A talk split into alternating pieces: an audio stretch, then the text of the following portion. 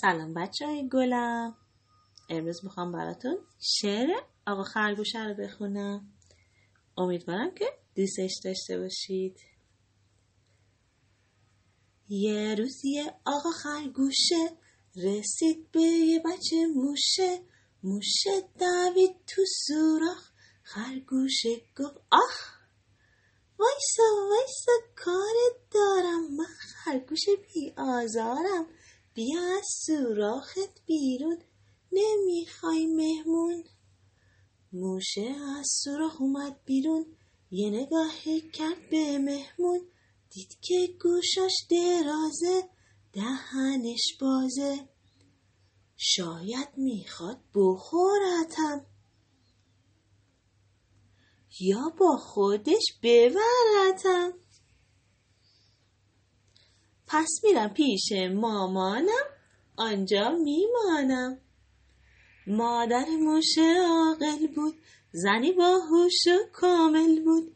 یه نگاهی کرد به خرگوش. گفت بچه موش نه ترس جونم اون خرگوش خیلی خوب و مهربونه. پس برو بهش سلام کن بیادش خونه. یه روز یه آقا خرگوشه رسید یه بچه موشه موشه دوید تو سوراخ خرگوشه گفت آخ وایسا وایسا کارت دارم من خرگوش بی آزارم بیا از سوراخت بیرون نمی‌خوای مهمون؟ موشه از سوراخ اومد بیرون یه نگاهی کرد به مهمون دید که گوشاش درازه دهنش بازه. شاید می‌خواد بخورتم. یا با خودش ببرتم. پس میرم پیش مامانم آنجا میمانم. مادر موشه عاقل بود زنی باهوش و کامل بود.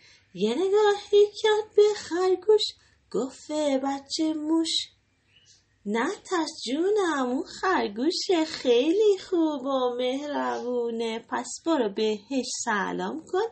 بیارش خونه.